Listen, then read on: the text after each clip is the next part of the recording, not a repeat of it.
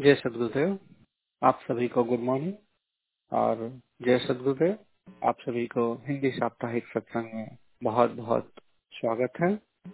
मैं नवीन कुमार और मैं आज का होस्ट हूँ।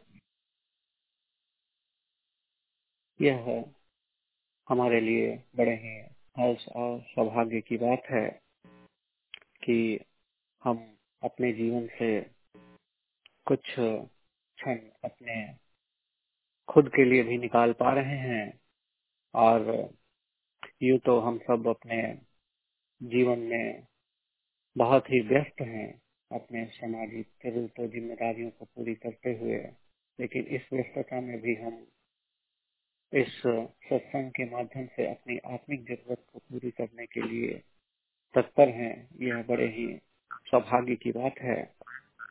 और मैं आप सबों का बहुत बहुत स्वागत करता हूँ इस सत्संग में और आप सबको बहुत बहुत बधाई देता हूँ कि आपने विहंगम योग को जोड़, को अपने जीवन से जोड़कर अपने आत्मा के वास्तविक चेतन आवश्यकताओं को पूरी करने का पूर्ण रूप से प्रयास किया है और कर रहे हैं। जैसा कि हम अभी पिछले कई सेशन से यह जानने की कोशिश कर रहे हैं कि हम अपने आध्यात्मिक पथ में धीरे धीरे आगे कैसे बढ़ें और कौन कौन सी चीज़ें हमें इसमें और सहायता प्रदान करती है। तो उसी चर्चा को हम आगे जारी रखेंगे इस सत्र में भी और अगर किसी को कोई प्रश्न होगा तो वो आगे पूछ सकते हैं। लेकिन सबसे पहले मैं आज के इस सत्संग की शुरुआत करता हूँ और इसका शुरुआत हम सब करेंगे।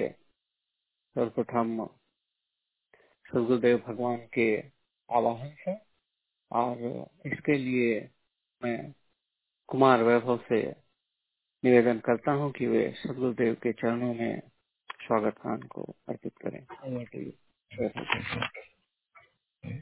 धन्यवाद अंकल, स्वागत खान। आज स्वागत नित्य गुरु भरा, संत सुभागम आइए।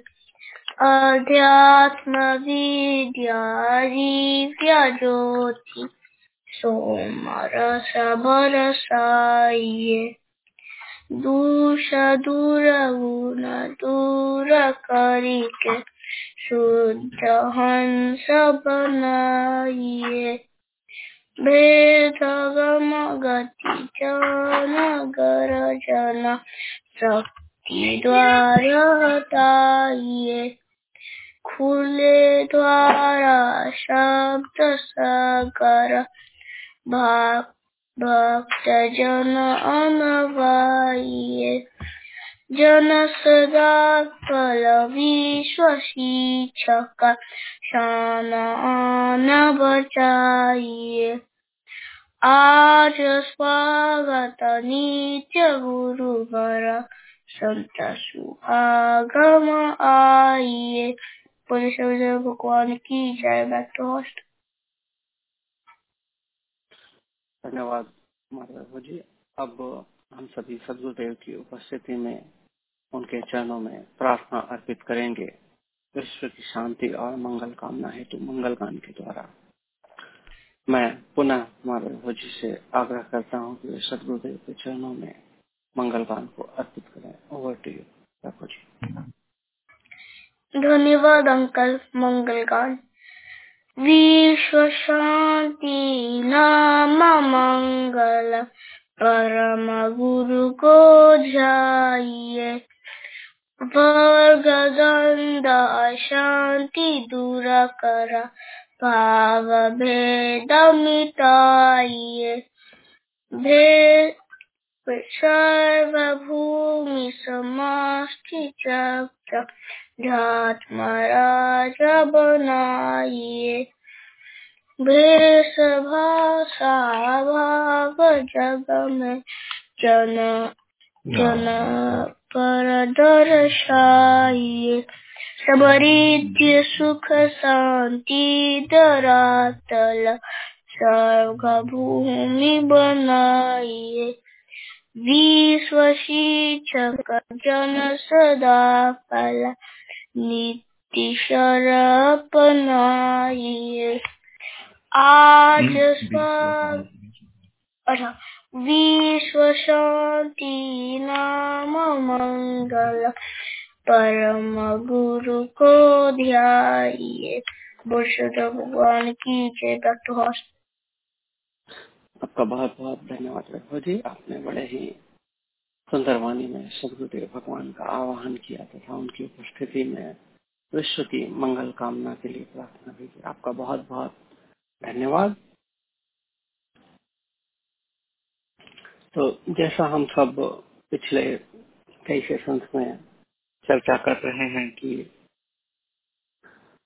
हम किस तरीके से आध्यात्म पथ में आगे बढ़े और उसमें किन किन चीज़ों का हमें ध्यान रखना चाहिए starting from our daily routine हमारा नित्य क्रियाक्रम कैसा हो, हमारे व्यवहार कैसे हो, और हम हम किस तरीके से अपने मन को अपने वश में रखें। काफ़ी सारी चर्चाएँ हुई। तो इसी चर्चा को और आगे बढ़ाते हैं। और आज हम सब एक और बड़े ही विशेष विषय पर चर्चा करेंगे कि इस पूरी सृष्टि में, इस पूरे विश्व में वह कौन सा पदार्थ है जिसे हमें पाने के लिए अग्रसर होना चाहिए? इस मनुष्य रूपी जो शरीर को हमें परमात्मा परमात्मा ने दिया है, उसको किस तरीके से सही चीज़ को प्राप्त करने में लगाएँ? तो इसके लिए हमें सबसे पहले यह जानना ज़रूरी हो जाता है कि इस असार संसार में नित्य क्या है। और अनित्य क्या है? हमें उस अनित्य चीज़ों को छोड़कर नित्य की ओर बढ़ना चाहिए, तभी इस मानव जीवन का सदुपयोग होगा। तो इसी चर्चा को आगे बढ़ाने के लिए मैं लालमणि जी को इस मंच पर आमंत्रित करता हूँ। लालमणि जी जी धन्यवाद नवीन जी। जी। तो अभी हम सब लालमणि जी के माध्यम से कुछ क्वेश्चन लेंगे कुछ प्रश्नोत्तरी करेंगे। और इस में अगर किसी को कोई भी शंका हो कोई भी प्रश्न हो तो वे आगे अपने प्रश्न रख सकते हैं उसके लिए आ, समय दिया जाएगा। लेकिन पहले जो हमारे पहले के आधारित कुछ प्रश्न हैं, उनसे हम शुरुआत करेंगे। तो लालमणि जी, जैसा कि हम सब आज नित्य नित्य के बारे में चर्चा करने वाले हैं तो पहले हम सब यही जानने का प्रयास करते हैं कि इस संसार में अनित्य क्या है। तो इसी से शुरुआत करें। जी लालमन जी। जय सदगुरु सभी को धन्यवाद नवीन जी।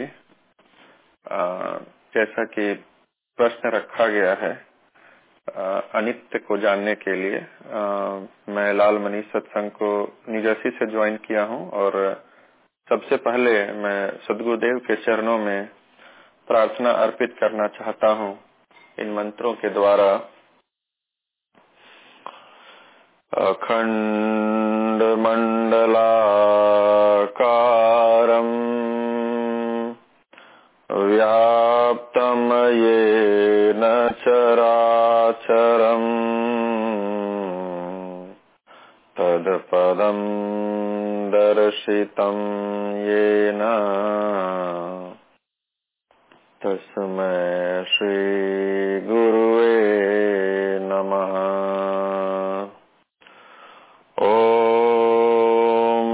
विश्वानि देव सवितर्दुरितानि परासुव। यद्भद्रम् तन्नयासुव नहि देवो न मर्त्यो महस्तवः क्रतुम् परः मरुदभिरग्नया गही एक शब्द गुरुदेव का ताको अनंत विचार था के मुनि जन पंडिता वेदन पावत पार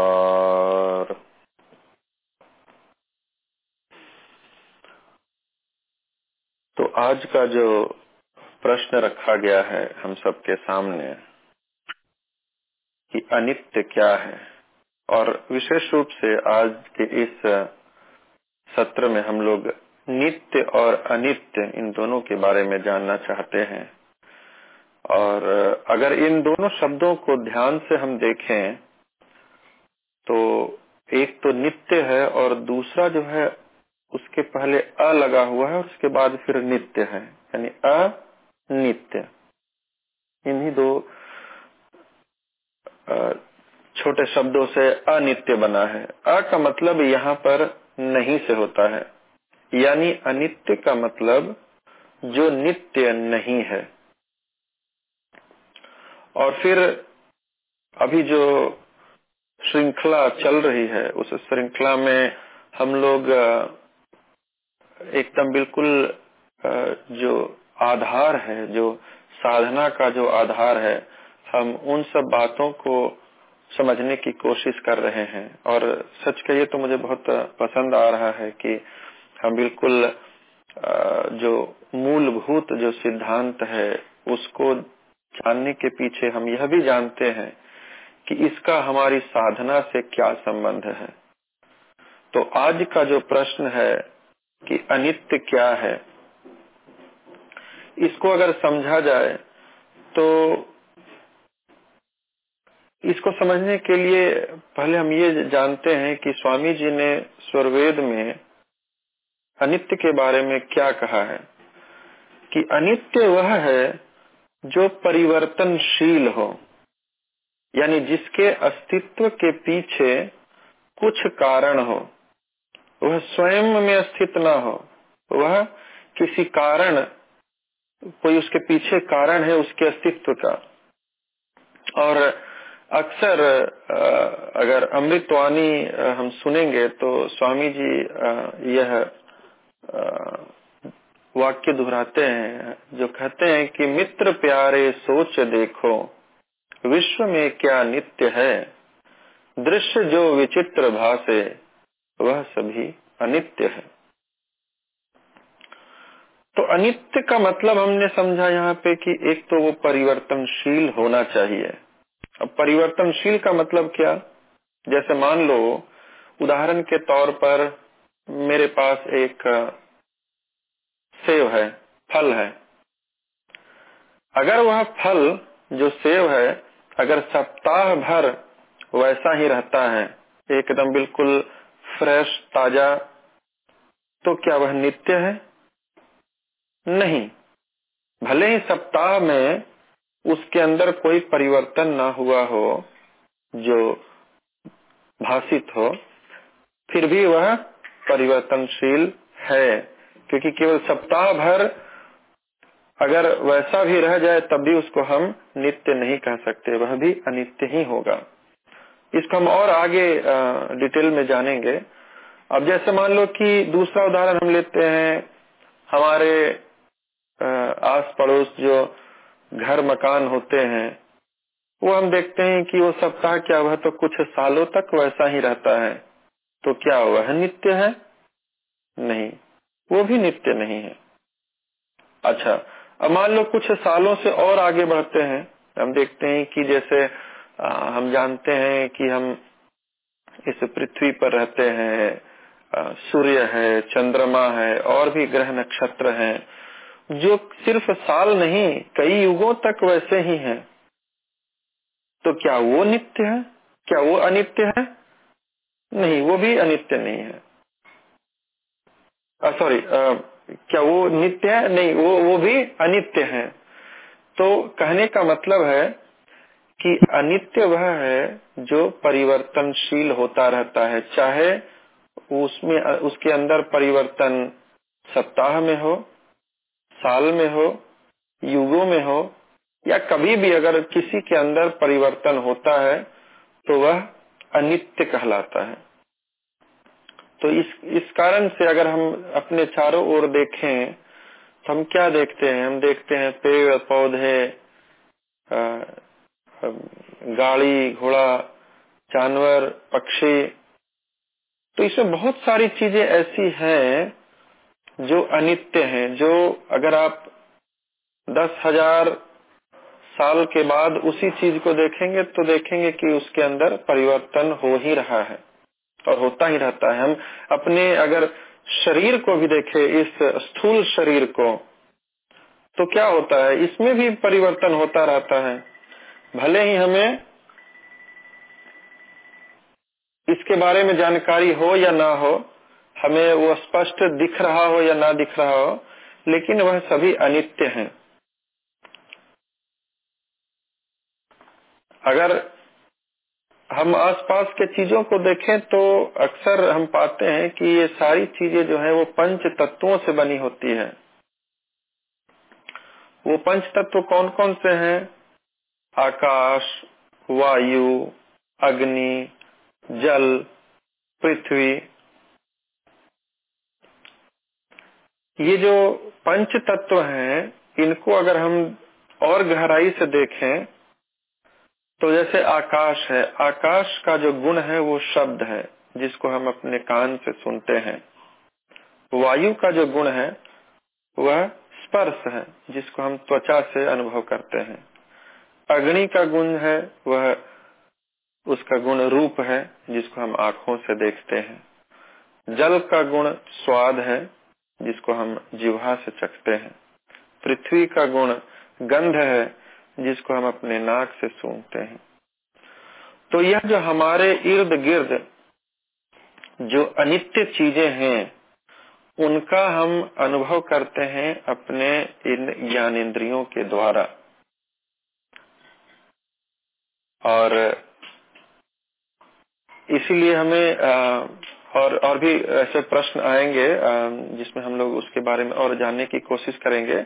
लेकिन नित्य और अनित्य में, अनित्य हमें बिल्कुल क्लियर होना चाहिए, स्पष्ट होना चाहिए कि जो भी चीज़ें हम देखते हैं, जो इन प्राकृतिक ज्ञान इंद्रियों से हम जिसका अनुभव करते हैं, वो सब अनित्य है उसमें हमेशा हास विकास होता रहता है उसमें बदलाव होता रहता है।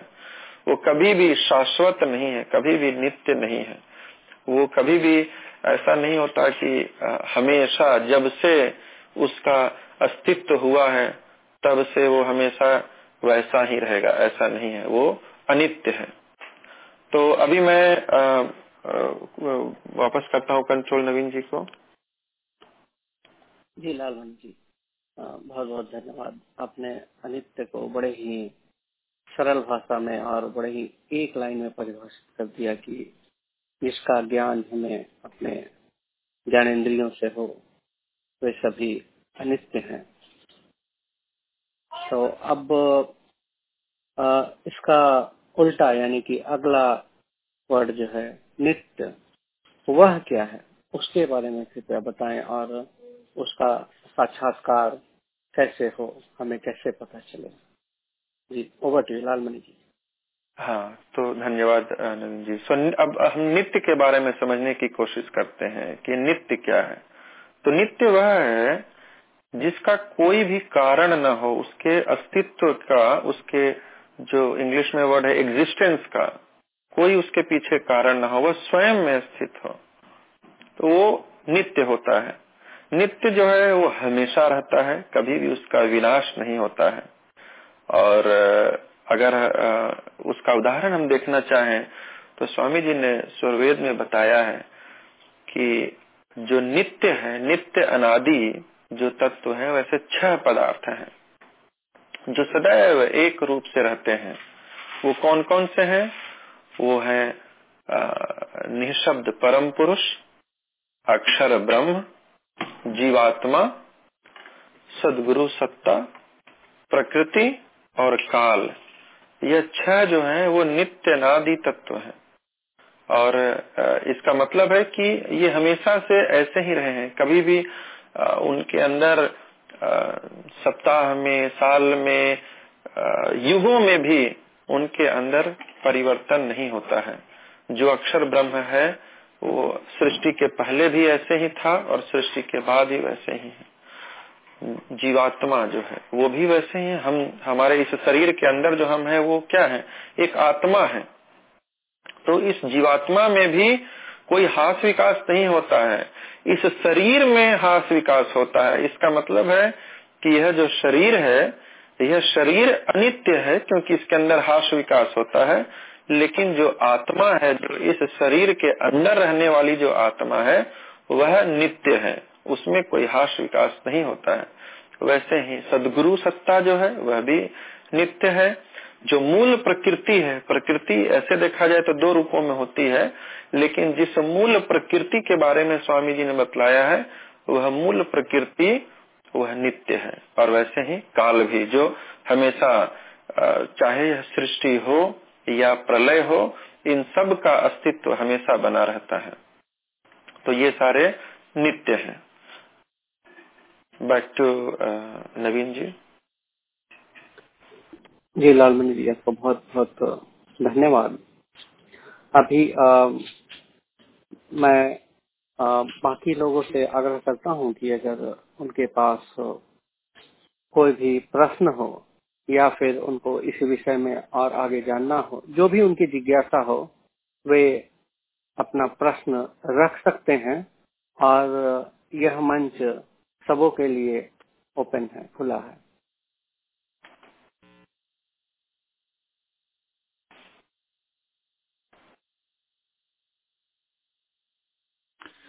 लालमणि भैया, ऋतुराज मैं कनेक्टिकट से इस सत्संग को ज्वाइन किया।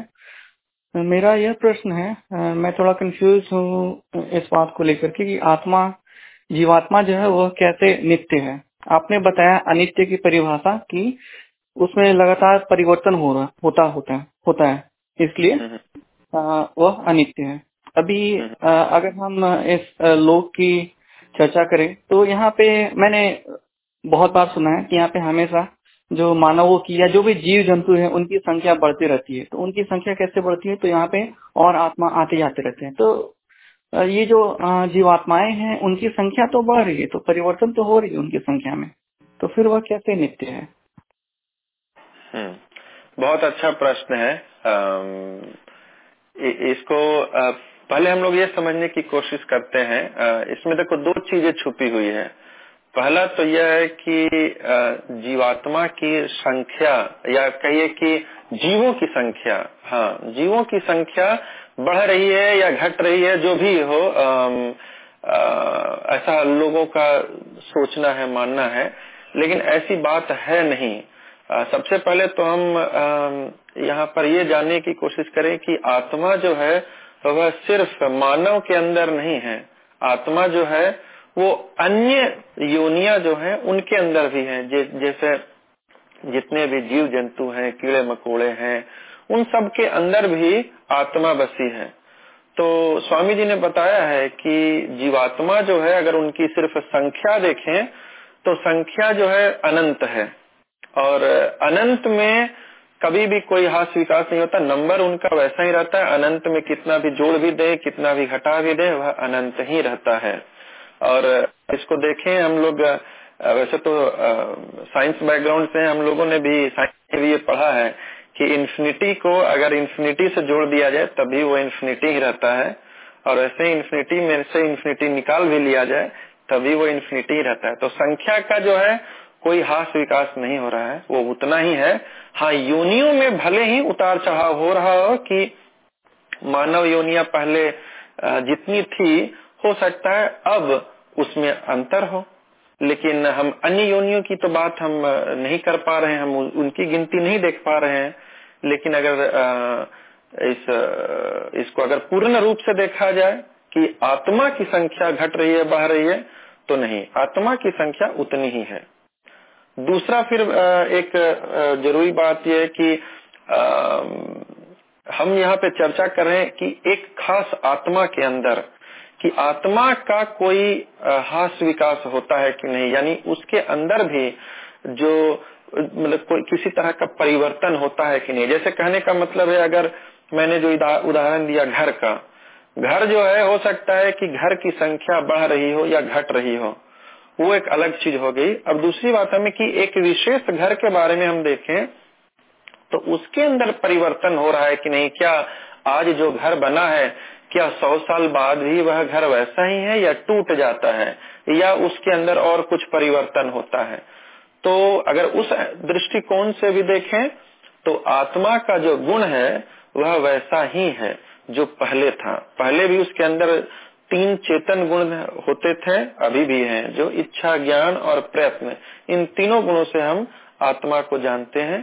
तो उनके अंदर ये तीनों गुण विद्यमान रहते ही हैं, चाहे वो आ, कह सकते हो कि जागृत अवस्था में हो चाहे वो सुसुप्ता अवस्था में हो लेकिन उनके तीनों गुण हमेशा विद्यमान रहते हैं। Hope I try to answer the question बहुत बहुत धन्यवाद जी आपका बहुत बहुत धन्यवाद ऋतुराज जी। आ, अगर किसी के पास और भी कोई प्रश्न है तो वे रख सकते हैं।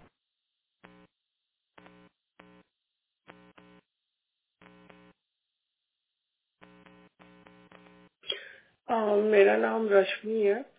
मैं पूछना चाह रही थी कि जो एक शिष्य और गुरु में जो प्रेम होता है, उसको हम लोग नित्य कैसे बना सकते हैं?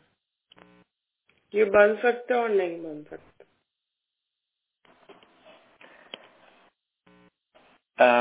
ये प्रश्न तो बहुत ही गहरी बात वाली है। अगर मैं चाहूँगा कि अगर विजय जी होंगे तो इस प्रश्न को लें तो अच्छा रहेगा।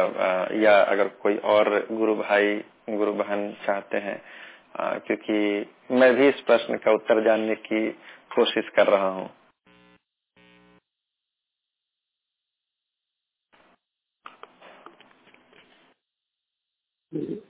तो आ, मैं पहले अमरजीत कौर आंटी जी से आग्रह करूँगा अगर वो इस प्रश्न को लें नहीं तो फिर आ, मैं किसी और को पूछूँगा। अमरजीत कौर आंटी जी आप लाइन पे हैं क्या?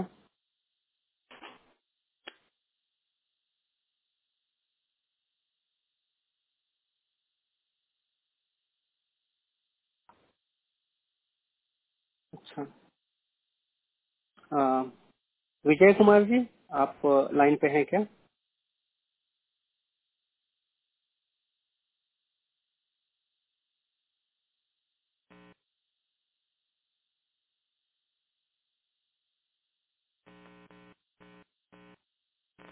ओके माफ़ कीजिएगा मुझे लगता है कि शायद अमरजीत कौर जी का म्यूट किया हुआ था। अमरजीत कौर जी आप हैं क्या? हाँ जय सदगुरुदेव मैं लाइन पर हूँ। हमको लगता है म्यूट पर ही हैं सभी। जी आंटी जी आ, अब आप हाँ इस प्रश्न को लें कि गुरु और शिष्य के संबंध को नित्य बनाया जा सकता है? और अगर हाँ तो कैसे?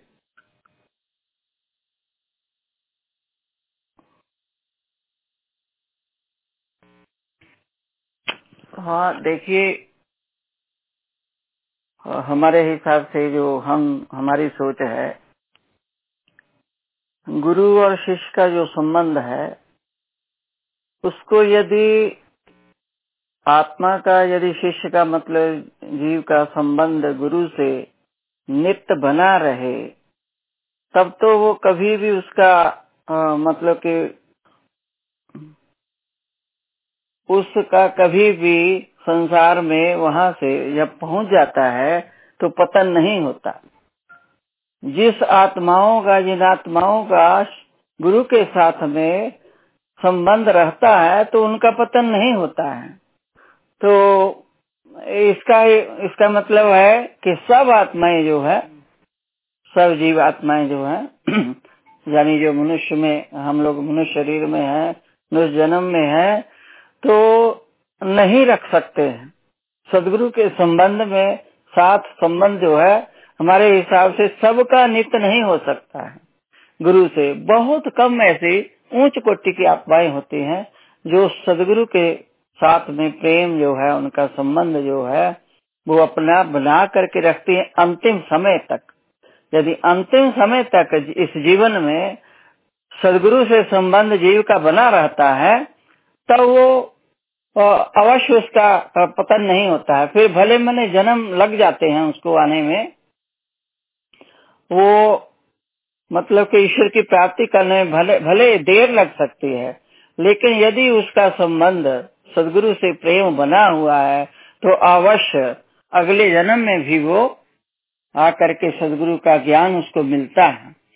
तो इसको बनाने के लिए हमको अपने अंतर में वही बात है कि ऐसे गुण लाना चाहिए ऐसा हम लोग को प्रयास करते रहना चाहिए कि हमारे अंतर में कोई ऐसा दोष ना आवे।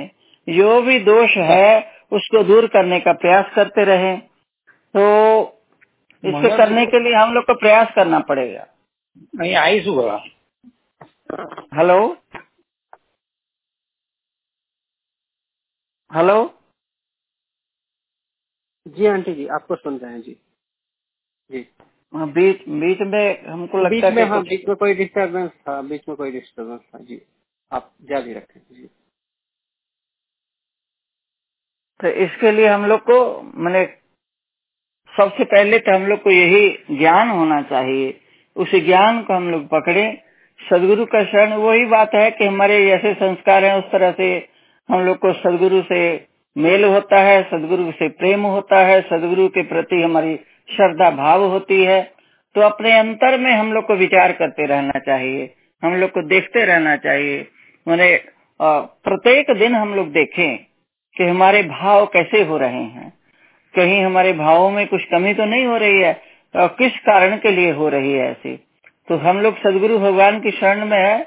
जब हमें ये पता चल जाता है तो किस, क्यों हम लोग का ऐसा हो रहा है तो उसकी ओर हम लोग ध्यान देते हैं कि हम लोग को ऐसा नहीं होना चाहिए। सदगुरु के प्रति श्रद्धा भाव हमारा बना रहे, जीवन पर्यंत, अंत तक, जीवन के, तभी हम लोग का कल्याण हो सकता है। ऐसा तो बहुत सी आत्माएँ हैं, वो अपने संस्कार भी साथ में रहते हैं तो सब आत्माएँ तो एक ही जन्म में जैसे स्वामी जी ने बोला है कि नहीं, ईश्वर की प्राप्ति कर सकते हैं, यानी नहीं मुक्त हो सकते हैं। तो यही बात है, और हम चाहते हैं कि विजय जी हैं लाइन पर तो वो समझाएँ अच्छा से। धन्यवाद। जी, धन्यवाद आंटी जी।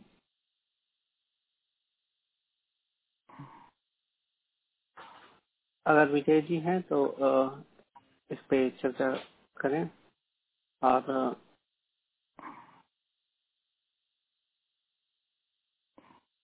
लालमणि जी आप भी बहुत अच्छा से समझा रहे हैं। आप भी इस बारे में कुछ बोलिए। आंटी जी एक्चुअली खुद ही इतना ज्ञान नहीं है इसके बारे में तो इसीलिए मैं चाह रहा था कि ऐसे गेस न जो जो सत्य है उसको रखा जाए तो आपने तो बहुत अच्छा समझाया ही है। Lalmani ji Naveen from New Jersey मैं एक छोटी सी बात जो मुझे समझ में आती है मैं यहाँ कहना चाहूँगा। जी।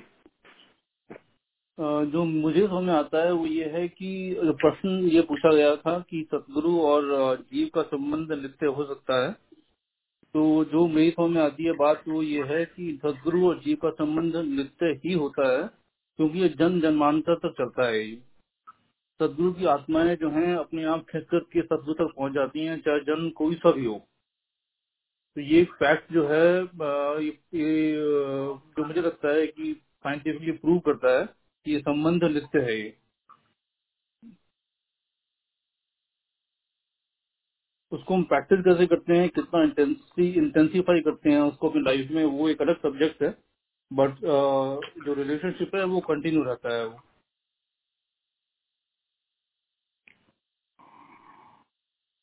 जी नवीन जी। तो जैसा कि अमरजीत कौर आंटी जी ने कहा कि हमें हर समय, हर क्षण अपने जीवन को इस तरीके से ढालना चाहिए।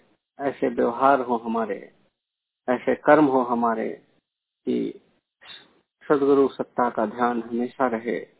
कभी भी कुछ ऐसा हम ना कर बैठे कि हमें दुख हो कि हमने ऐसा क्यों किया। तो हमें हर समय सदगुरु सत्ता को ध्यान में रखना चाहिए और आगे बढ़ना चाहिए। और जैसा कि नवीन जी ने कहा कि अगर हम सब सदगुरु सत्ता से जुड़ जाते हैं तो वह कड़ी तो हमेशा बनी ही रहती है। फिर आगे वह कड़ी कैसे जुड़ेगी में भी इस जन्म में छूट जाए तो अगले जन्म में वह कैसे जुड़ेगी, उसका फिर निर्भर करता है कि हमारे भाव कैसे थे। तो इस चर्चा को हम सब और आगे बढ़ाएँगे अगले सत्र में क्योंकि समय सीमा को ध्यान में रखते हुए हम सब अब इस सत्संग के अगले कड़ी में चलेंगे जहाँ पे कि हम सब स्वरवेद का अध्ययन करेंगे। जय सदगुरुदेव नवीन जी माया बोल रही हूँ। जी माया जी। क्षमा चाहती हूँ आपका नेक्स्ट कड़ी के बीच में आ, नहीं कोई बात नहीं। आ, आ, लेकिन मैं मिडिल ऑफ़ समथिंग थी तो बहुत बहुत ही अच्छी चर्चा चल रही थी और शायद मैं पूरा एग्जैक्टली रख ना पाऊँ मल्टीपल थिंक कर रही थी करके। लेकिन जो था क्वेश्चन ऋतुराज जी का आत्मा नित्य है उसको आ, उसके ऊपर वो समझना चाह रहे थे राइट जी। जी। तो बस जब चर्चा सुन रही थी तो एक भाव आ रहा था, वही भाव में रखना चाहती हूँ ज़्यादा समय न लेते हुए। तो देखिए, नित्य पदार्थ हम समझना चाह रहे हैं, लेकिन किसके माध्यम से? जड़। जड़ बुद्धि के माध्यम से। चेतना तो हमारी वहाँ तक नहीं है, जहाँ हमें अपना ज्ञान है। तो चेतन को समझने के लिए उन चेतन गुण को अपने अंदर धारण करना होगा। तो हम चलिए ठीक है जड़ बुद्धि से ही समझते हैं, जो हमारे आसपास जो हमको दिखते हैं और जो हम समझ पाते हैं। तो जैसे हम देखें, नित्य क्या है? हम लोग जो देखते हैं, उसमें हर दिन परिवर्तन हो रहा है। नित्य वह है जिसमें परिवर्तन ना हो, उसमें परिवर्तन नहीं होना चाहिए। तो क्या हम देखें अपने आसपास पेड़ पौधा से लेके सूरज, चंद्रमा तक देखें, वे भी दिन होता है, रात होती है, रात के बाद फिर सुबह होती है। उसमें भी परिवर्तन है तो वो भी नित्य नहीं है। इसका मतलब वे भी जड़ है। तो फिर चेतन को समझे कैसे? उससे ऊपर हम यदि सोचे, अपनी जिज्ञासा को ऊपर लाएँ कौन है जो ये चंद्रमा और सूर्य को चला रहा है? ऐसी कौन सी गति है जो इनको हर दिन का एक निश्चित समय आधार पर सुबह का सूरज उगना और सूरज का ढलना कौन है जो नियंत्रण करता है? अब उसको हम जड़ चेतन के जब तक ग्रंथि खुलेगी नहीं तब तक जड़ आँख से तो हम देख रहे हैं, दिन हो रहा है, रात हो रहा है, चीज़ें बदल रही हैं, वे भी अनित्य हैं, पर नित्य क्या है? उनको तो नहीं देख सकते जो चला रहे हैं ये। लेकिन हम ये तो फील कर रहे हैं कि ये हो रहा है और रोज होता है। अच्छा देखिए, जब बादल आया है तो चार दिन हो सकता है, ऐसा वेदर हो बट पांचवा दिन अपने ही समय पे फिर से वो होगा। जो चीज़ें जो निर्धारित हो गई हैं वो चल रही हैं। तो ये वही है जो हम महसूस करते हैं जो जड़ इंद्रियों के माध्यम से समझने की कोशिश कर रहे हैं आ, जो दिख भी रहा है कि ये अपरिवर्तन है। बट जो परिवर्तन नहीं हो रहा है वो है उससे ऊपर की शक्ति जो उसको समय निर्धारित करके उस कार्य को करा रही है।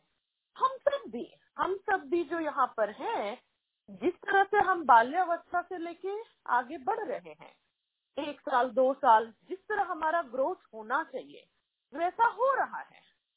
तो वो भी किसी शक्ति के माध्यम से चल रहा है, जो भी हमारे अंदर जो है, और वही चेतना शक्ति, जो शक्ति अदृश्य है, और वो शक्ति जब हम उसको फील कर रहे हैं तो हमारे ऋषिगण कहते हैं कि उसको हम देख भी सकते हैं। है ना? तो यही यही बात है कि आ, उसको हम फील कर सकते हैं लेकिन मुझे जो लगता है कि यदि हम अपनी चेतन शक्ति को उसका ध्यान से सदगुरु की कृपा हुई और उस निष्ठा से हम रेगुलर प्रयासरत रहे तो हम उस चीज़ को महसूस भी कर पाएँगे और समझ पाएँगे। अभी हम जड़ करणों के माध्यम से समझने की कोशिश कर रहे हैं तो नित्य को उन्हीं उदाहरणों में मैं देख रही थी, जब चर्चा चल रही थी तो बस मैं ये रखना चाह रही थी। जय सदगुरुदेव नवीन जी। बहुत बहुत धन्यवाद माया जी और अब हम सब इस समय सीमा को ध्यान में रखते हुए इस क्वेश्चनायर का यहीं पे समापन करते हैं। और आगे हम लोग चलेंगे स्वरवेद अध्ययन में। इस क्वेश्चनायर को हम सब पुनः अगले वीक और आगे ले चलेंगे और जो भी चीज़ें इस सेशन में नहीं कर पाए वो अगले सेशन में करेंगे। तो स्वरवेद स्वरवेद है क्या? इसका ज्ञान हम सबको है कि स्वरवेद है क्या? लेकिन अगर कोई व्यक्ति इस लाइन पे पहली बार जुड़े हैं, जिन्हें यह ज्ञान नहीं है कि हम किस चीज़ की चर्चा करने जा रहे हैं तो कृपया आगे आए और अपना परिचय दें। अगर किसी ने यह ब्रिज लाइन पहली बार ज्वाइन किया है तो कृपया आगे आए और अपना परिचय दें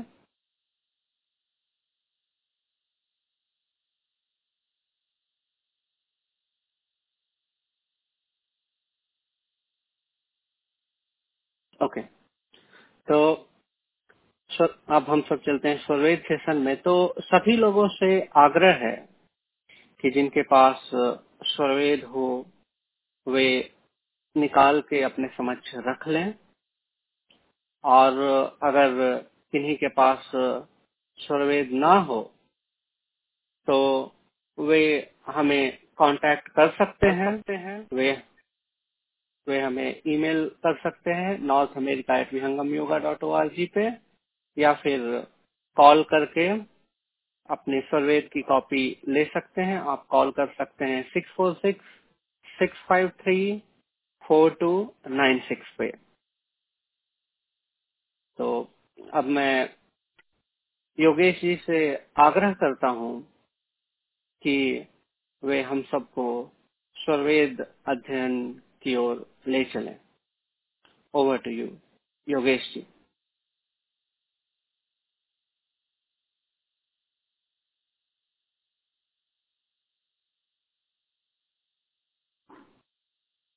धन्यवाद नवीन जी। जय सदगुरुदेव सभी को। मैं योगेश सागर केरी, नॉर्थ कैरोलिना से आज का ये सत्संग ज्वाइन किया हूँ। आज के स्वरवेद पाठ में हम दोहा नंबर सात और आठ पर चर्चा करने की कोशिश करेंगे।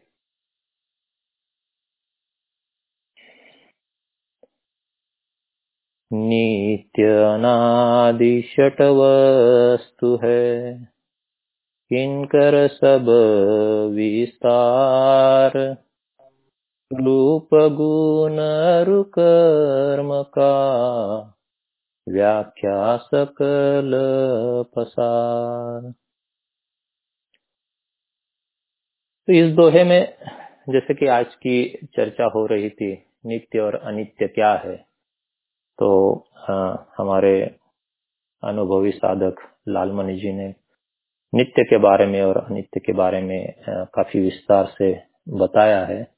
तो नित्य शब्दार्थ में स्वामी जी कहते हैं नित्य मतलब सदैव एक रूप से रहने वाला जिसमें कोई बदल नहीं होता।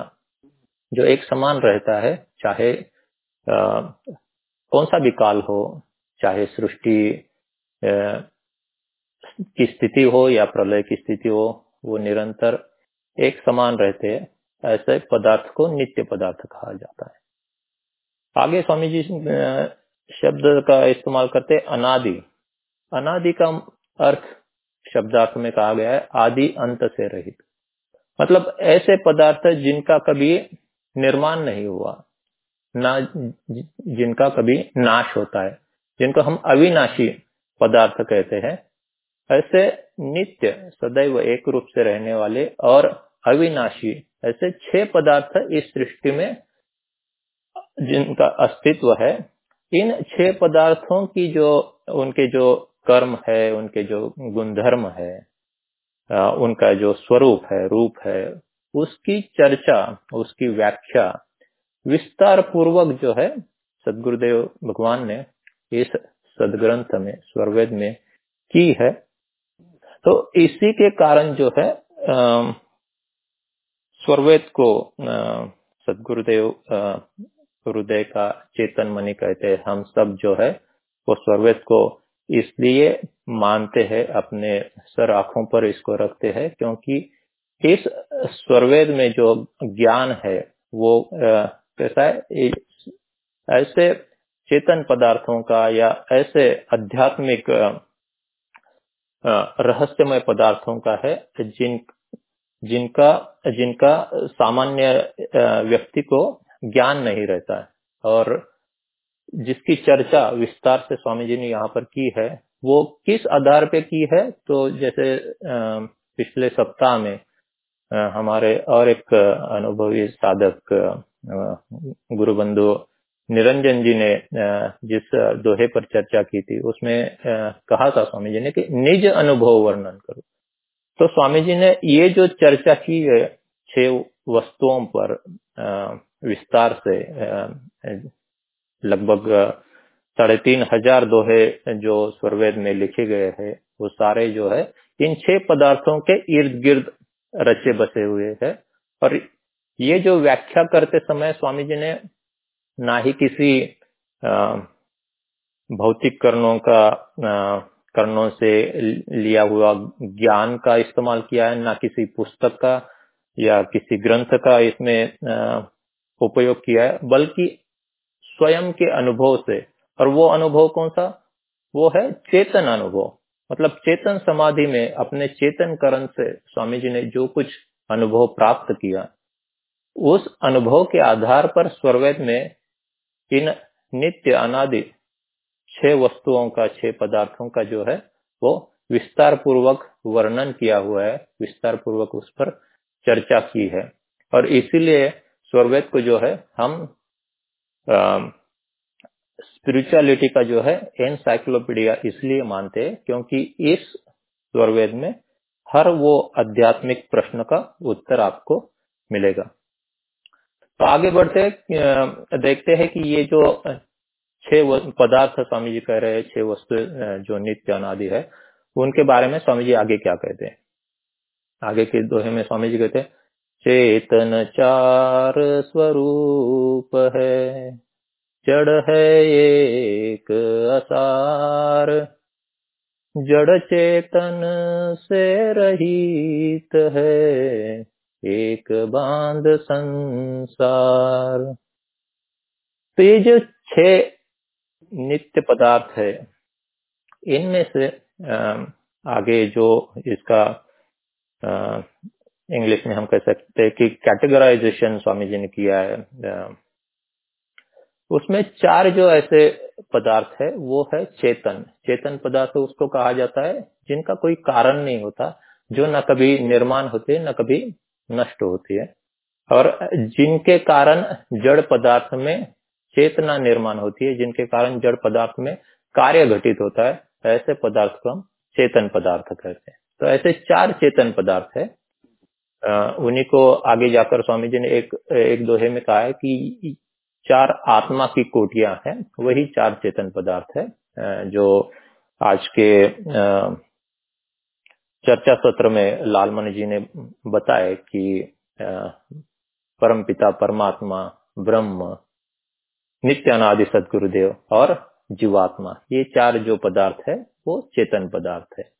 इस चेतन पदार्थों के अलावा एक ऐसा पदार्थ नित्य है जो असार है, जो चेतना से रहित है, जो जड़ है। और आखिरी जो पदार्थ है, वो ना जड़ है, ना चेतन है। किंतु वो ऐसा पदार्थ है जो पूरे संसार को जिसने बांधा हुआ है। तो हम विस्तार से इसमें चर्चा करेंगे। चार जो चेतन स्वरूप कहा कहा गए हैं, कहे गए हैं इसमें उन पर आगे के दोहे में स्वामी जी ने और विस्तार से बातचीत की है। तो आज की इस दोहे में हम बस थोड़ा सा उस पर प्रकाश डालने की कोशिश करेंगे। सबसे पहले है परम पिता, परमात्मा, परम परम अक्षर। इसको अलग अलग शब्दों से स्वामी जी ने व्याख्या किया है। वेदों में, उपनिषदों में अलग अलग शब्द इसके लिए इस्तेमाल किए गए हैं, जैसे कि निशब्द सार शब्द परम अक्षर स्कंभ, भूमा या मायु सत्य नाम कशा पर ब्रह्म आदि अलग अलग जो शब्द इसके लिए इस्तेमाल किए गए, वो सारे जो है, वो एक ही वाचक पदार्थ के नाम है, जिन्हें हम परमात्मा या परम पुरुष कहते हैं। इस परम पुरुष का जो स्वरूप है, वो कैसा है? सच्चिदानंद स्वरूप है, जो सत्य है जो चेतन है और जिसका स्वरूप आनंदमय है।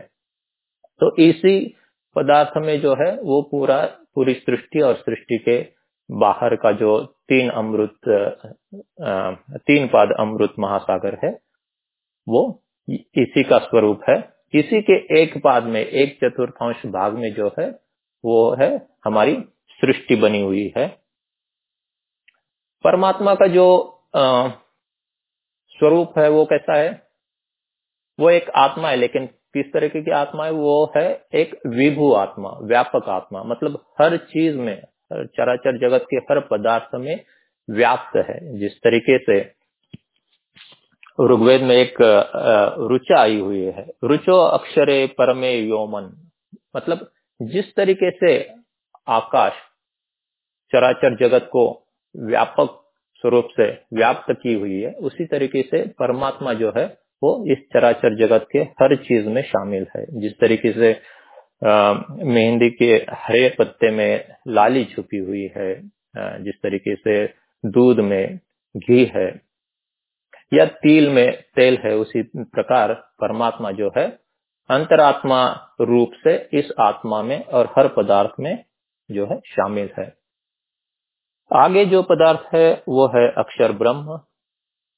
यही अक्षर ब्रह्म है जिसकी सत्ता इस एक पाद अमृत में चलती है।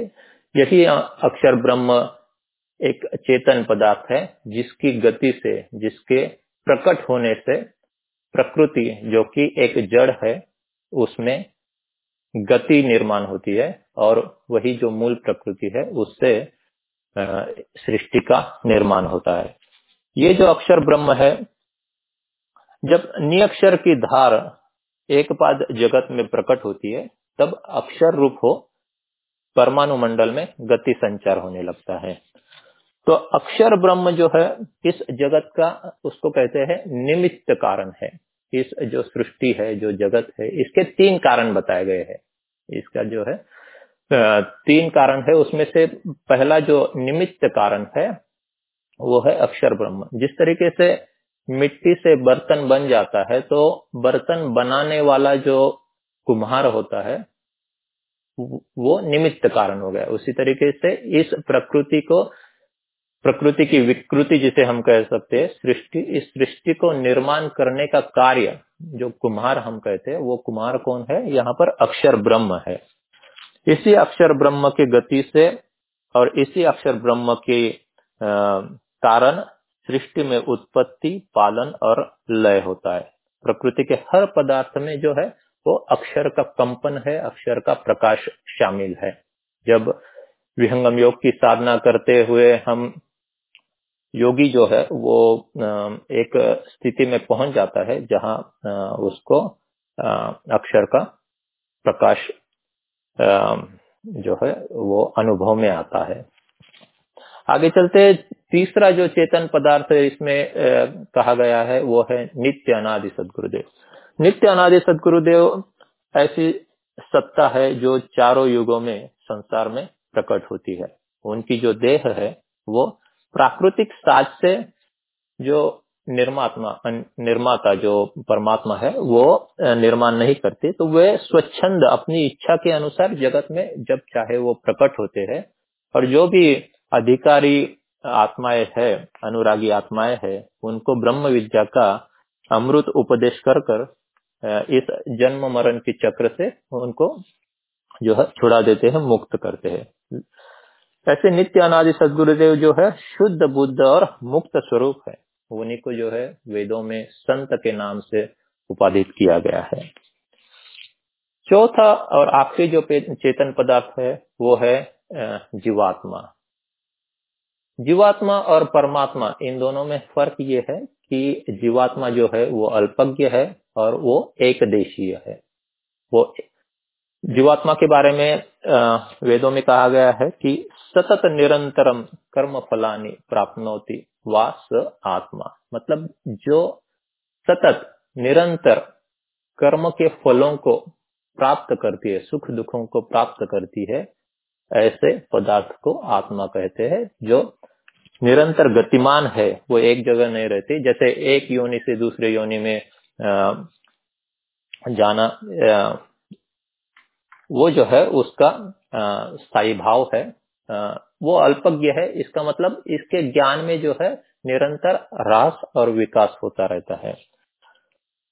ऐसा जो आत्मा है, जो चेतन पदार्थ है, उसके तीन शुद्ध गुण होते हैं। एक है इच्छा, ज्ञान और प्रयत्न। वही आत्मा का जब पतन होकर या कह सकते हैं कि प्राकृतिक भोगों को भोगने की इच्छा जब दृढ़ हो जाती है आत्मा और वो इस संसार में पतन होकर चली आती है तो जब प्रकृति से उसका संबंध होता है, तब इसी आत्मा के साथ और तीन गुणधर्म जुड़ जाते हैं, वो है सुख, दुख और द्वेष। इन्हीं छह गुणधर्मों के बारे में महर्षि गौतम ने अपने न्याय दर्शन में काफ़ी कुछ कहा है। आगे स्वामी जी कहते हैं कि जड़ है एक आसार, जड़ है एक आसार। आसार मतलब जो अनित्य है। अब वो किस चीज़ के बारे में, किस पदार्थ के बारे में स्वामी जी कहते हैं? तो वो है प्रकृति। तो प्रकृति और सृष्टि में फ़र्क है। जो प्रकृति हम यहाँ पर कह रहे हैं, वो प्रकृति है मूल प्रकृति, जो निरंतर होती है। जैसे कि मैंने जैसे उदाहरण दिया था कि मिट्टी से बर्तन बनता है तो वो जो मिट्टी है, वो निरंतर है, वो नित्य है। उस, वही मिट्टी जो है, प्रकृति जिसको हम परमाणु भी कहते हैं, माया भी कहते हैं। यही परमाणुओं में, क्योंकि वो जड़ है, स्वयं में गति नहीं होती है। तो जब भी परमात्मा की ईक्षण शक्ति से अक्षर ब्रह्म की धार इसमें प्रकट होती है तो इन परमाणुओं में गति होती है और जो है उनके योग वियोग से सृष्टि का विकास होने लगता है। तो ये जो प्रकृति है, इस सृष्टि के उपादान कारण बताया गया है इस प्रकृति को और इस प्रकृति के जो तीन मुख्य गुण है, सत्व, रज और तमोगुण इन तीनों में जब साम्यावस्था होती है, तब वो जो है, वो अपने मूल स्वरूप में होती है। किंतु जब उसमें अक्षर का प्रयोग होता है एक्शन प्रयोग होता है आर्ष प्रयोग होता है, तब जो है, उसमें परमाणुओं में गति होना शुरू हो जाता है और वो सृष्टि का विकास होने लगता है।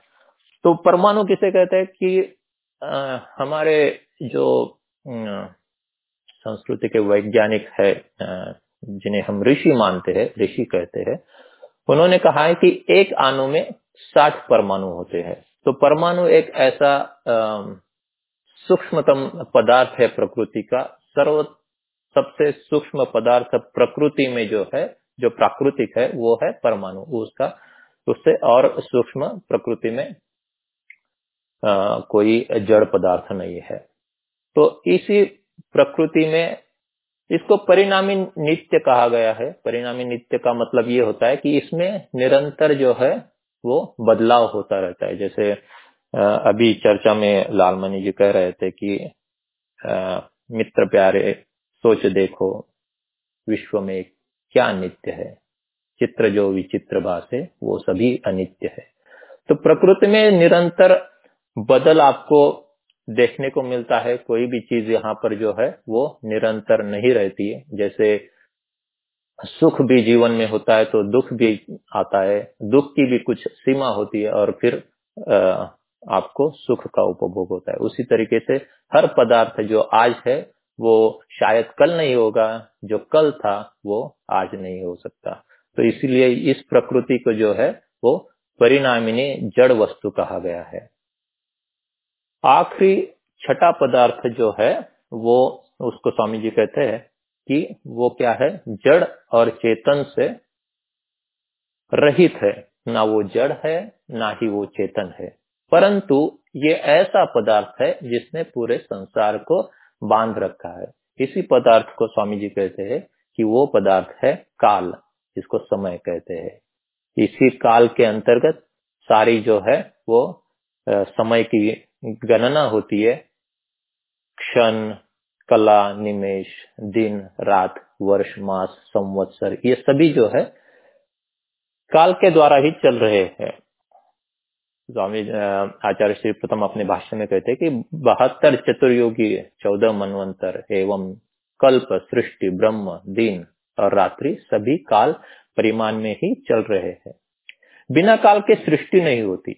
काल नित्य वस्तु है, क्योंकि अगर अगर काल नहीं होता तो जैसे माया जी कह रहे थे कि दिन रात सब हो रहा है, लेकिन वो क्या है कि वो सृष्टि जब तक है, तब तक सूर्य का उगना और उसका जो है ढलना वो तय है।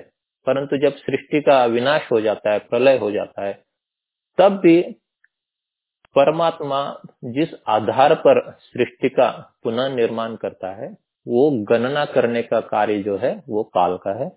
उस काल के आधार पर ही परमात्मा जो है, वो पुनः एक बार सृष्टि का निर्माण करता है। अथर्ववेद में काल सुक्त आया हुआ है।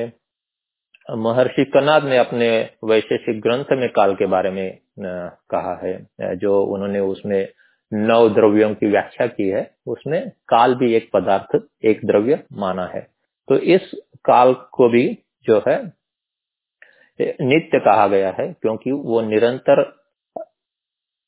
अस्तित्व में है और इसी काल की सत्ता के चलते जो है वो हर क्षण सृष्टि में बदल होता रहता है परमाणु में योग वियोग होता रहता है। सृष्टि का जैसे निर्माण हुआ है तो उसका जो है प्रलय भी होता है। इसी काल के आधार पर हमारी आयु तय होती है। तो कई सारी चीज़ें हैं।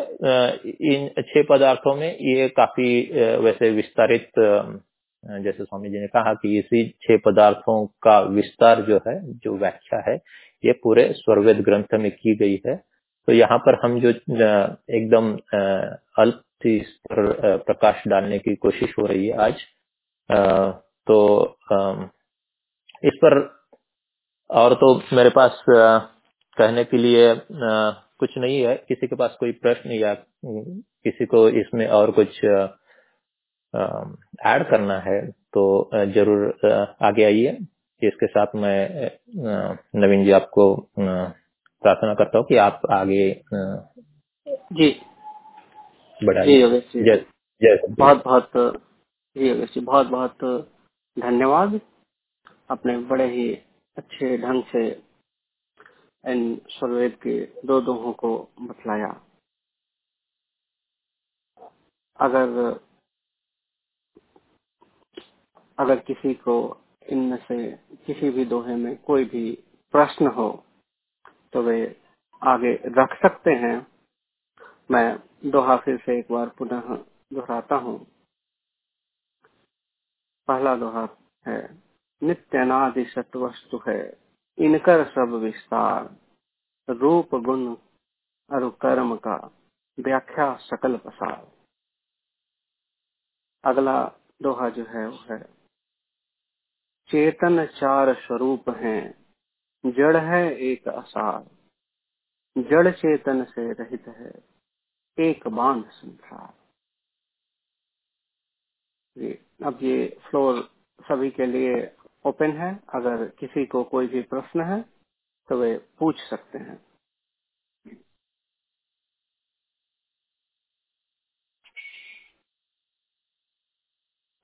नवीन जी धन्यवाद। मैं आनंद बोल रहा हूँ यहाँ से कैरी से। मेरा एक प्रश्न है। आ, जैसे इन्होंने बताया योगेश जी ने और बहुत ही अच्छा बताया तो बहुत अच्छी इन्होंने व्याख्या की इस लोहे की। आ, मैं मेरा एक प्रश्न है जो है उनकी व्याख्या के अनुसार depending on what he told us कि जब ये प्रकृति में जब प्रलय समय आता है तो उस समय भी क्या प्रकृति रहती है या वो भी किसी कारण में विलीन हो जाती है? जी। बहुत बहुत अच्छा प्रश्न है आपका। जी। जी। जी जी। बहुत ही अच्छा प्रश्न है। अगर मैंने आपके प्रश्न को सही से सुना तो वो ये है कि जब प्रलय हो जाता है तो उस समय क्या प्रकृति फिर भी रहती है या वो खत्म हो जाती है? जी जी। तो आ, मैं चाहूँगा योगेश जी कि अगर आप इस प्रश्न को लें। ज़रूर। धन्यवाद आनंद जी। प्रश्न बड़ा ही उपयुक्त है बहुत ही इम्पोर्टेंट प्रश्न आपने किया है कि जब सृष्टि का प्रलय हो जाता है तो प्रकृति का क्या हो जाता है? क्या प्रकृति का भी नाश हो जाता है या प्रकृति तब भी रहती है? अब जैसे हमने इस दोनों दोहों में देखा कि ये सारे जो छह पदार्थ है जिसमें प्रकृति भी शामिल है, वो क्या है? नित्य है। मतलब इसका कि ये कभी भी इनका नाश नहीं होता। तो नाश, हम जिस चीज़ की बात कर रहे हैं कि सृष्टि का जो है, सृष्टि की उत्पत्ति होती है, सृष्टि का पालन होता है और सृष्टि का नाश होता है, प्रलय होता है। तो उस वक्त क्या होता है कि सृष्टि का निर्माण कैसे हुआ? अगर उसमें एक कदम पीछे जाकर हम देखेंगे तो मूल जो प्रकृति होती है, उसमें उसके तीन गुणधर्म होते हैं। उसके परमाणु जो है, वो सत्व रज और तमो गुण से जो उनका स्वभाव है, गुणधर्म है, उसमें वो एक साम्यावस्था में होते हैं। ये तीनों जो गुणधर्म है, वो साम्यावस्था में होते हैं। उस वक्त जो है, प्रकृति अपने मूल स्वरूप में होती है। उसमें उस वक्त सृष्टि का जो है निर्माण नहीं होता है। क्योंकि प्रकृति जड़ है, वो स्वयं निर्माण, अपने आप को निर्माण नहीं कर सकती, स्वयं सृष्टि का निर्माण नहीं कर सकती। तो इसीलिए प्रकृति और सृष्टि दो अलग पदार्थ है। सृष्टि जो है, स्वामी जी कहते हैं, प्रकृति की विकृति को सृष्टि कहा जाता है। किंतु प्रकृति बाई सेल्फ क्या है? वो एक नित्य है। उसमें कभी भी जन्म या मृत्यु का जो है संबंध नहीं है। जन्म और मृत्यु सृष्टि का होता है जब अक्षर ब्रह्म की गति के कारण इन तीन पदार्थों में या इन तीन गुणधर्मों में जो साम्यावस्था है, उनमें बदल हो जाता है, तब जो है उनके योग वियोग से जो है वो सृष्टि का विकास होने लगता है। तो जब तक अक्षर ब्रह्म की धार इस प्रकृति में, इस एक पाद जगत में प्रवाहित है, जब तक उसका कंपन गतिमान है, तब तक जो है ये सृष्टि बनी हुई है। जब वो कंपन या अक्षर ब्रह्म फिर एक बार परमात्मा में गुप्त हो जाता है, तब उसका कंपन या हम कह सकते हैं कि जब चेतना निकल जाती है इस जड़ जगत से, तब जड़ जगत का जो है प्रलय हो जाता है। तो प्रलय सृष्टि का हो जाता है। इसका मतलब ये है, सारी जो चीज़ें, सारे जो पदार्थ हम देख रहे हैं अपने भौतिक करणों से, उनका क्या है? वो परमाणु में बदल जाते हैं। वो सारे परमाणु छिन्न विच्छिन्न होकर वो सारे पदार्थ जो है, वो अपने मूल स्वरूप में आ जाते हैं। सारे परमाणु फिर एक बार परमाणु मंडल में मूल स्वरूप में आ जाते हैं।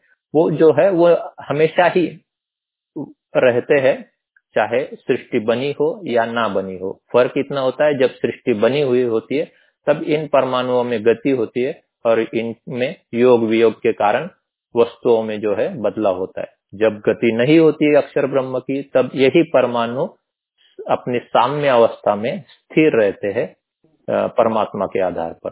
तो प्रकृति स्वयं जो है वो मूल है, इसलिए मूल प्रकृति में और कुछ मूल नहीं हो सकता। तो इसलिए जो है आचार्य श्री प्रथम एक जगह कहते हैं कि ये सृष्टि जो है, इसका आदि कारण मूल प्रकृति है और मूल का मूल नहीं होता, इसलिए जगत का मूल कारण प्रकृति है। तो ये मूल प्रकृति जिसे कहा गया है, वो निरंतर होती है। सृष्टि सिर्फ़ बनती और बिगड़ती है। धन्यवाद, योगेश जी। हाँ आनंद जी, आशा करता हूँ आपको अपने प्रश्न का उत्तर मिल गया होगा। हाँ बिल्कुल नवीन जी। धन्यवाद योगेश जी। धन्यवाद आनंद जी। अगर किसी और को कोई प्रश्न है तो वो रख सकते हैं। हाँ जय गुरुदेव मैं विजय बोल रहा हूँ। इसमें बहुत सुंदर तरीके से अभी योगेश जी ने इस चर्चा को रखा है। बहुत बहुत सुंदर योगेश जी।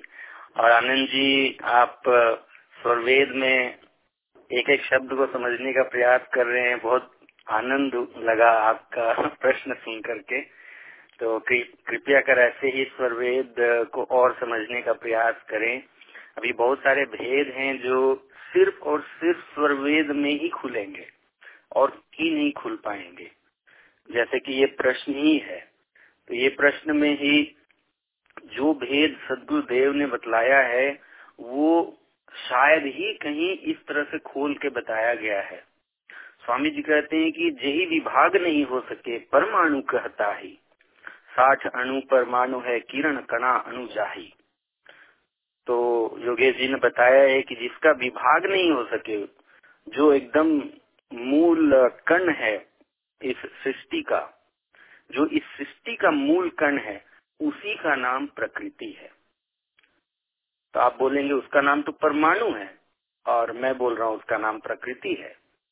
तो सदगुरुदेव उसी को स्पष्ट किए हैं, माया परमाणु बने प्रकृति एक ही भाव। परिभाषा के भेद है तत्व अर्थ मह आओ कहते हैं कि माया परमाणु एवं प्रकृति परिभाषा के भेद से भी एक अर्थवाचक समान भाव के सूचक शब्द है।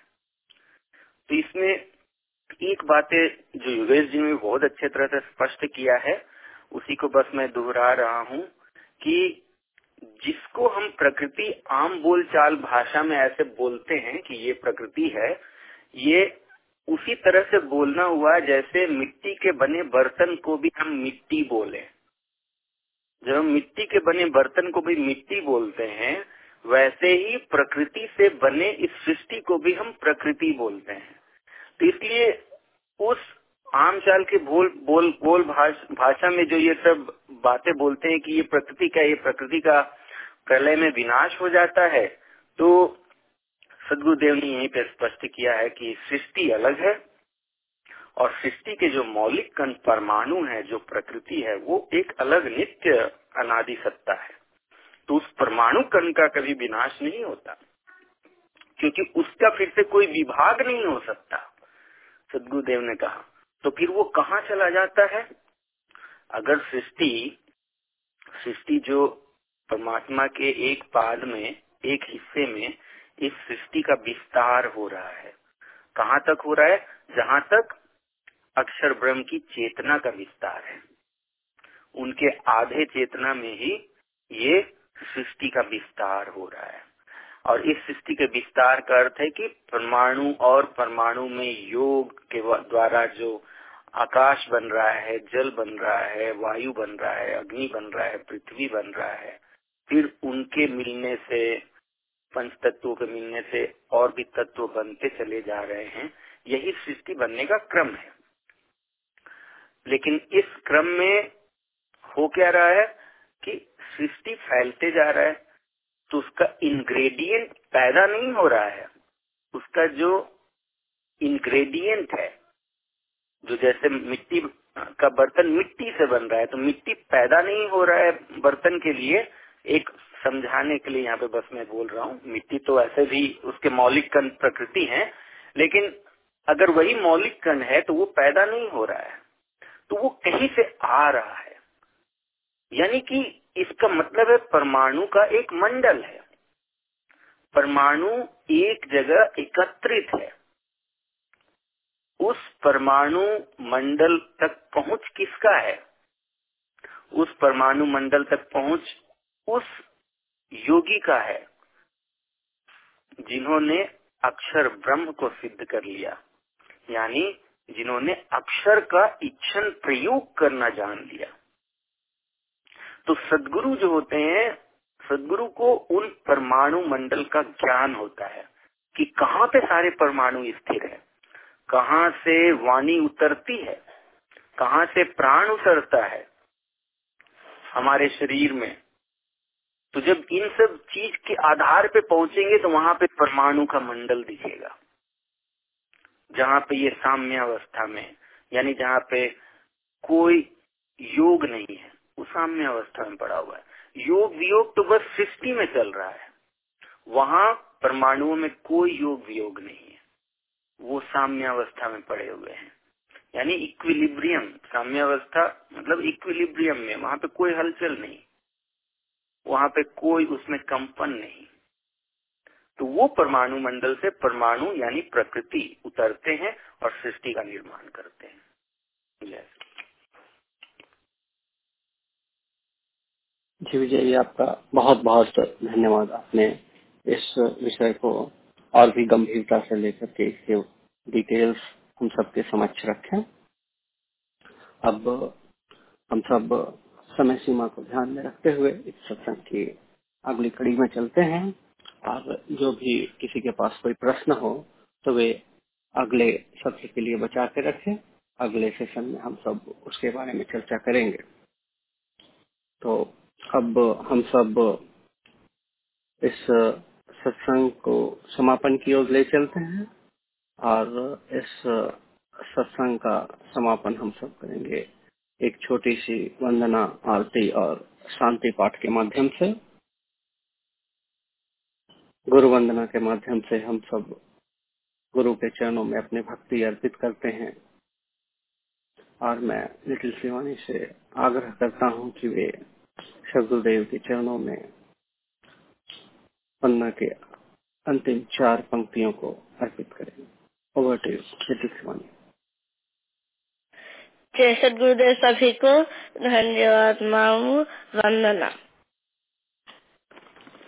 प्रभु कल्प, संत, समाज, उत्तम। सर्वधर्माचार्य है। जिमिनाथ आश्रित सिंधु के है। विश्व पथ में कार्य है। प्रभु सत्य संत समाज तेरा। आप रक्षा कीजिए। जन सदा फल ज्ञान भक्ति। वृद्धि दिन दिन कीजिए। बोल गुरुदेव की जय। बैक टू होस्ट आरती के माध्यम से हम सब अपने संशय को दूर करने की मांग करते हैं और सतगुरुदेव के चरणों में अपने आप को समर्पित करते हैं।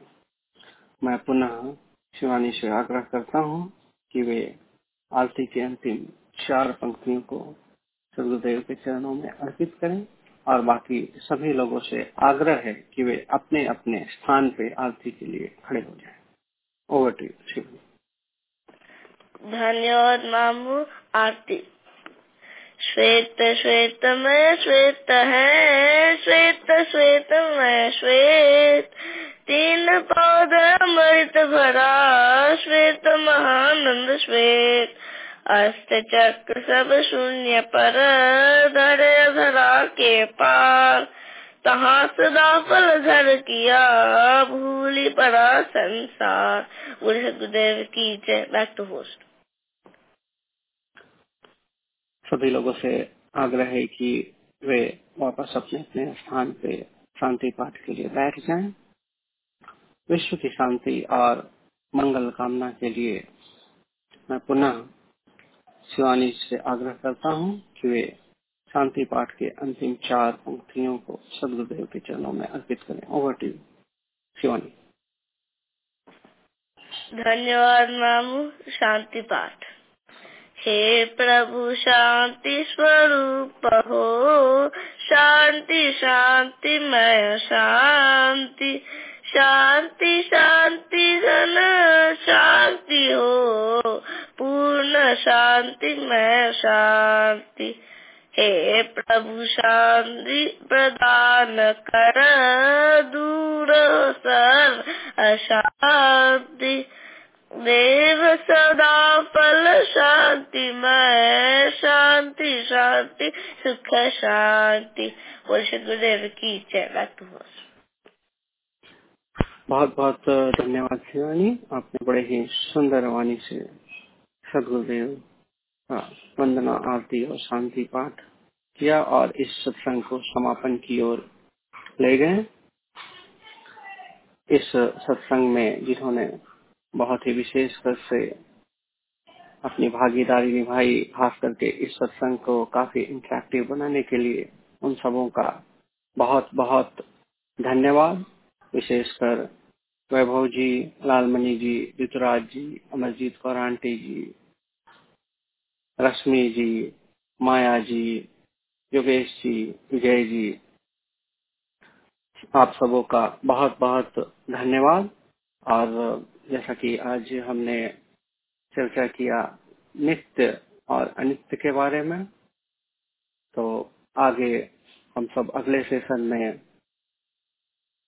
एक नए विषय पे चर्चा करेंगे और अगर किसी को इस सेशन के बारे में भी कुछ संशय रह गया हो तो वे बिल्कुल अपने प्रश्न को रख सकते हैं। आज का सेशन बहुत ही महत्वपूर्ण है।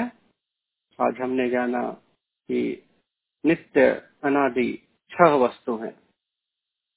वे कौन कौन से हैं और वे कैसे कार्यरत हैं? हमने जाना कि जो छह पदार्थ हैं, वे हैं ब्रह्म, जीव, परम पुरुष और नित्य नारी सदगुरु। ये चार चेतन पदार्थ है और प्रकृति एवं काल दो और पदार्थ हैं, जिनमें प्रकृति जड़ और अनित्य पदार्थ है और काल एक छठा नित्य अनादि पदार्थ है। तो आगे के सेशन में हम सब पुनः फिर इसी ब्रिज लाइन पे, इसी समय 9:30 थर्टी एम ईस्टर्न अगले वीक फिर से मिलेंगे। और मैं तब तक के लिए सदगुरुदेव भगवान से प्रार्थना करता हूँ कि आपका दिन मंगलमय हो और जीवन खुशियों से भरा हुआ हो। तब तक के लिए सबको जय सदगुरुदेव।